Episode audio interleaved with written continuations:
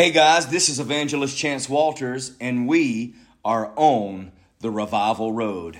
Today, I want to give you a field report from South Africa.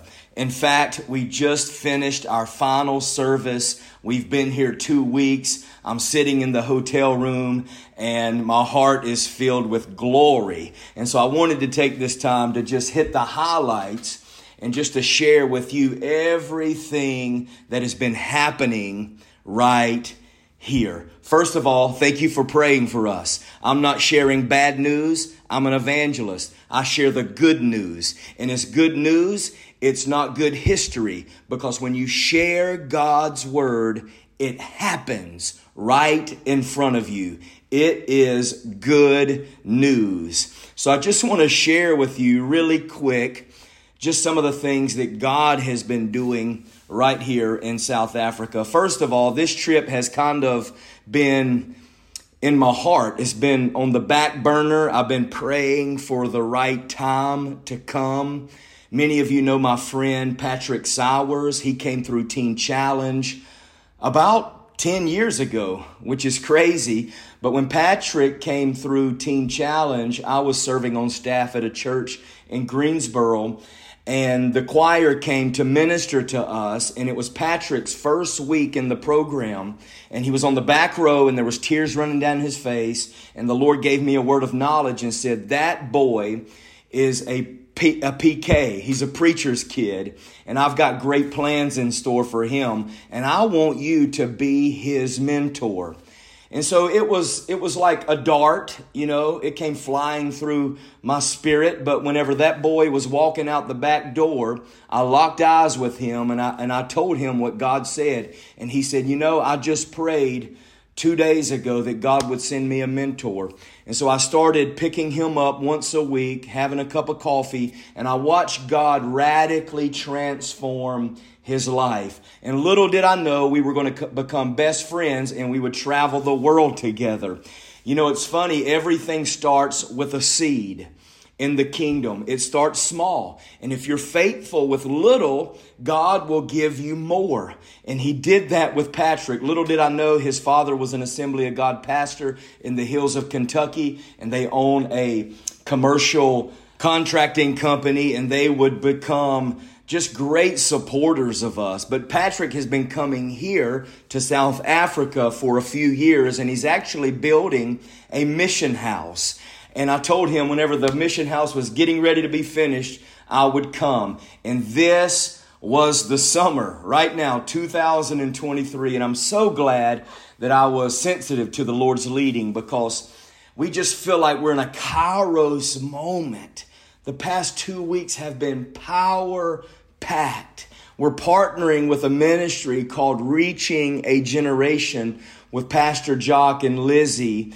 And their heartbeat really is to reach the children of South Africa. And I'm not even going to get into all the things that they do. They do so much. They're truly pioneers in the faith. And we got here two weeks ago on Saturday, and I was, I was telling Patrick now, I don't want to go to South Africa and sit around and sip on tea.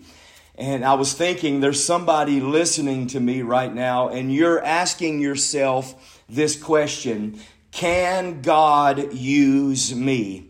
And I want to say, He will wear you out. One little yes can change your life forever, and it can change the landscape of the world. And I'm telling you, whenever we hit the ground, we started running. And I learned a little phrase from the staff at Reaching a Generation. They say, Jesus loves you and Jock has a plan. And I found this out to be true the past two weeks. We have been busy building the kingdom of God. It's absolutely amazing to partner with this ministry to truly reach a generation. We had eight days of hope dealing, 24 schools reaching over 20,000 students, three assemblies a day with coupled with a crusade at night. Four days last week, four days this week, with today being our final night. Waking up at 4.30 5 o'clock every morning because schools start at 7 a.m and we literally hit three to four schools a day um, telling the greatest story in the history of the world um, Jesus has truly been high and lifted up, and the Holy Spirit has brought so many souls unto Him. It's been amazing to see what God has been doing. And I read this, this statistic the other day by 2037, half of the Christians in the world will live in Africa. You heard me right. Half of the population of the church will live in the country, the continent of Africa. And by 2050, half of the population of Africa will be youth. That's an alarming statistic, meaning we have to reach the next generation. In fact, I want you to hear these words. We need interracial revival. We do. We need to cross the boundaries that the enemy has built. We need to, to um, uh, bulldoze these walls in the name of Jesus, and we need to bridge the older generation and the younger generation. We need to bridge denominations. We need to bridge ethnic, ethnicities and nations. We need to bridge cultures. I'm telling you, we need to get outside of our comfort zone and we need to do what God is asking us to do, no matter what the cost. And so, eight days, 24 schools. I actually wrote in an email before I left. Our hope was to reach over 10,000 students, and we reached over 20,000. So, my heart is so happy. And some of the highlights, you know, actually, our first day, I spoke in a school the, the capital of this kingdom. We've, we've actually been ministering in the Venda kingdom. I think there's 12 kingdoms in South Africa. I guess we would call them states. But the Venda kingdom just north of Johannesburg, we've spent most of our time. And on the first day, the fourth school, there was about 13, 1400 students. And it was just a special moment. I almost feel like I flew all the way to South Africa to reach this one student because after the school assembly, as people were taking selfies with me and I was um, just blessing them quickly, there was one student that, that hung around for a little while and he came up to me and he said, I am a practicing, confessing atheist. But today I want to give my life to Jesus Christ. And when he said that, immediately I heard the Holy Spirit speak and said, if, if you're surrendering your life and giving your heart to Jesus as your Savior, I want you to get on your knees right now. And I did that for a reason because there were a few of his friends standing there. And he got down on his knees on the concrete and I got down on my knees and I grabbed a hold of his hands and I led him in the sinner's prayer. And I'm telling you, he said, There's something, I felt something today that I've never felt before. And I told him it was the, the presence of Jesus. It was the Holy Spirit. And, and, and mountains, I'm telling you, they melt like wax before the Lord. People will not remember most of what you said, but they will remember how you made them feel. They probably won't remember what I said, but hopefully they will remember how I made them feel. And this boy felt something. It was the Holy Spirit with tears in his eyes. He got down on his knees and he gave his life to Jesus. I almost felt like I could just go back to the airport, get on a plane, and go back to my family. I feel like the mission was accomplished, but God did so much more. The next day, there was a, a young lady and she waited. It was almost like, ah, it's almost like Nicodemus meeting Jesus at night.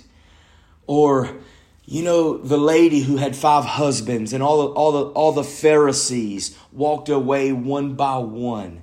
But Jesus was left with this one lost soul. And it was a girl and she said, Pastor Chance, I am in love with girls. And she busted out crying and she put her head in my chest and she said, I was born this way. And the Lord spoke to me and, he's, and he said, I love you and you were born this way. And she looked up at me and I said, just like I was born with the tendency to drink alcohol, I was born with this DNA. I, I was born a sinner. I, I was I was born and and what I was addicted to was drugs and alcohol. See, I can't drink one beer. I'm not like everybody else. I had to it took me a long time to figure out myself, but I can't have one. I'll drink 12, 24, and then I'll, I'll, I'll, be addicted to drugs, and, and my life will be flushed right back down the toilet. I'm telling you, I had to figure out myself, but I was born into sin. And there are so many people, you may be listening to me today, and there is a begetting sin. There is something that you struggle with. Don't be ashamed, be honest. And you know what? This little girl, she was listening to me. She, she was listening to the message because at the high schools, we spoke at a lot of primary schools, elementary schools, but at the secondary schools, the, the high schools, as they call it, I, I would share this. If you want to stay out of darkness, you have to connect to the local church you have to choose your friends wisely.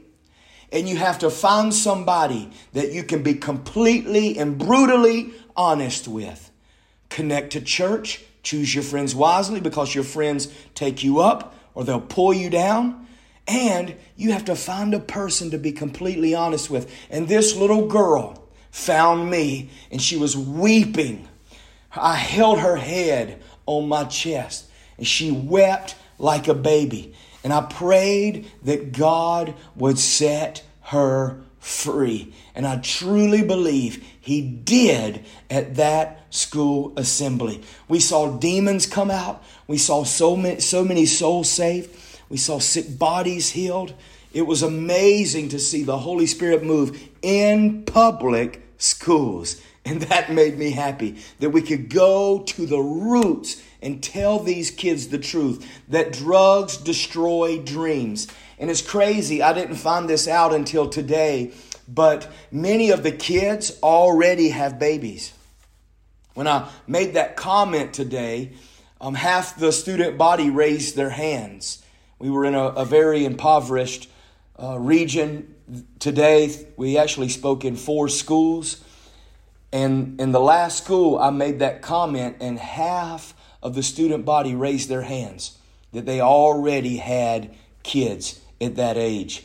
It's crazy. The enemy has blinded this generation. We have to tell them the truth. Jesus came to set us free. And this is a message for old people, young people, white people, black people, brown people. It doesn't matter who you are, we all struggle with the same stuff. This is the lie of the enemy. He roams around and roars, but the roaring lion is the lion that has no teeth. He pushes you into destruction into the hands of the enemy. So listen, rise up and be completely and brutally honest with somebody. Shed your dread.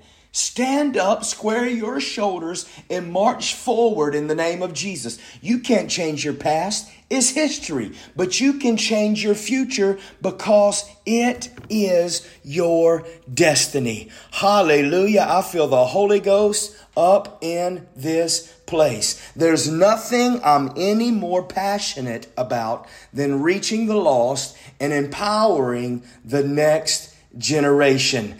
And the next generation are not the leaders of tomorrow, they are the leaders of today.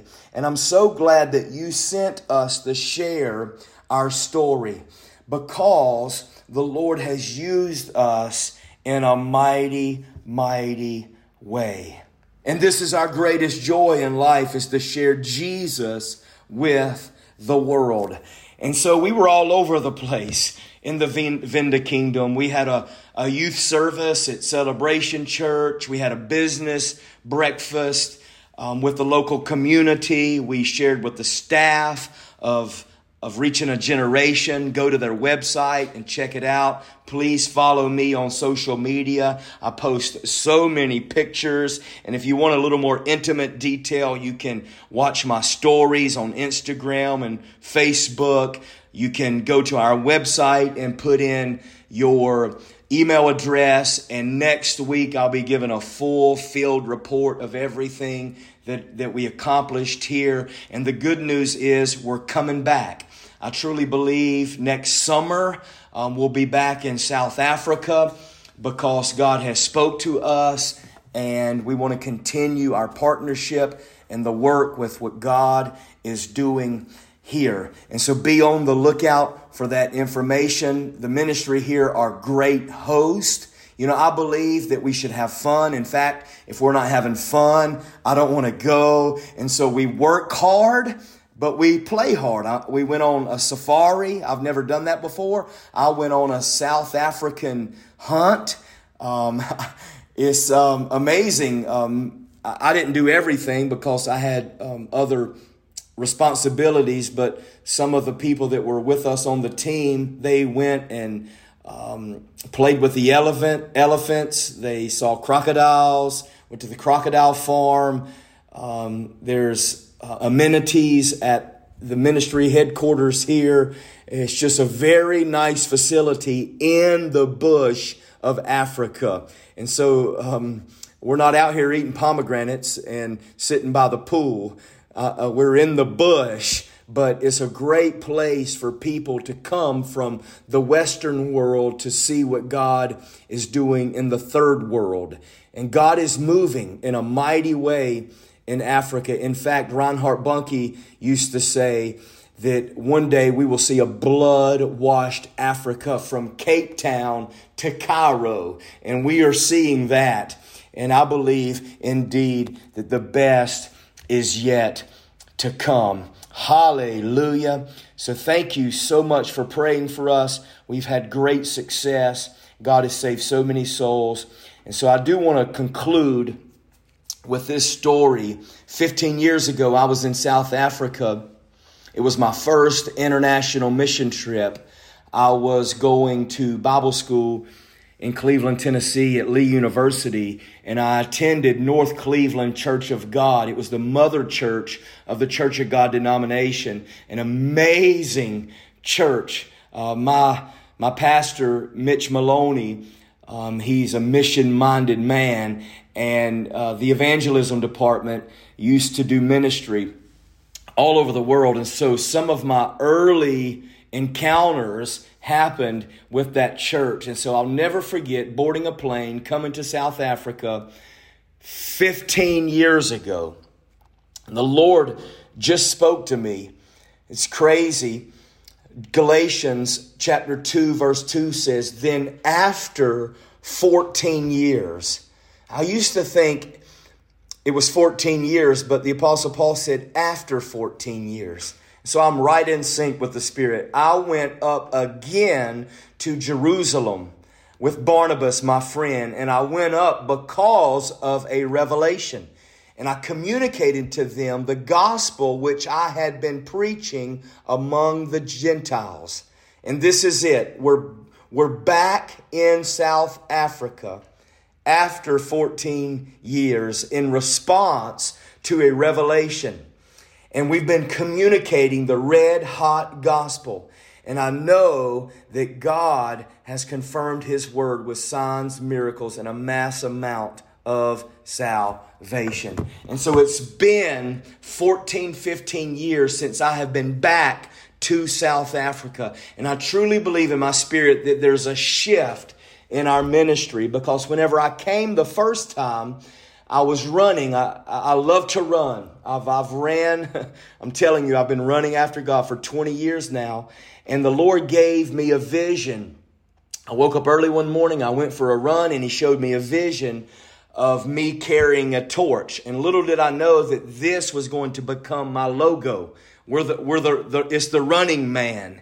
And the man is not me, the man is you and me. We are full of the fire of God, and we've been running, running hard. We've been running the race, sharing the gospel to every nation, tribe, and tongue. And now we're back. And I believe that this represents a shift in our ministry. And I'm super excited to see what God is going to do the next 10 to 20 years. Everybody say, I'm coming back. I'm coming back. I, am I'm, I'm going to finish stronger than I started in the mighty name of Jesus. All the way from South Africa, I send this field report to you. And I'm a little tired and weary. I just woke up from a power nap, but I had to share this message with you. Galatians chapter 2, verse 2. God bless you. I hope to see you soon. This program was made possible by the generous partners and friends of Chance Walters Ministries International.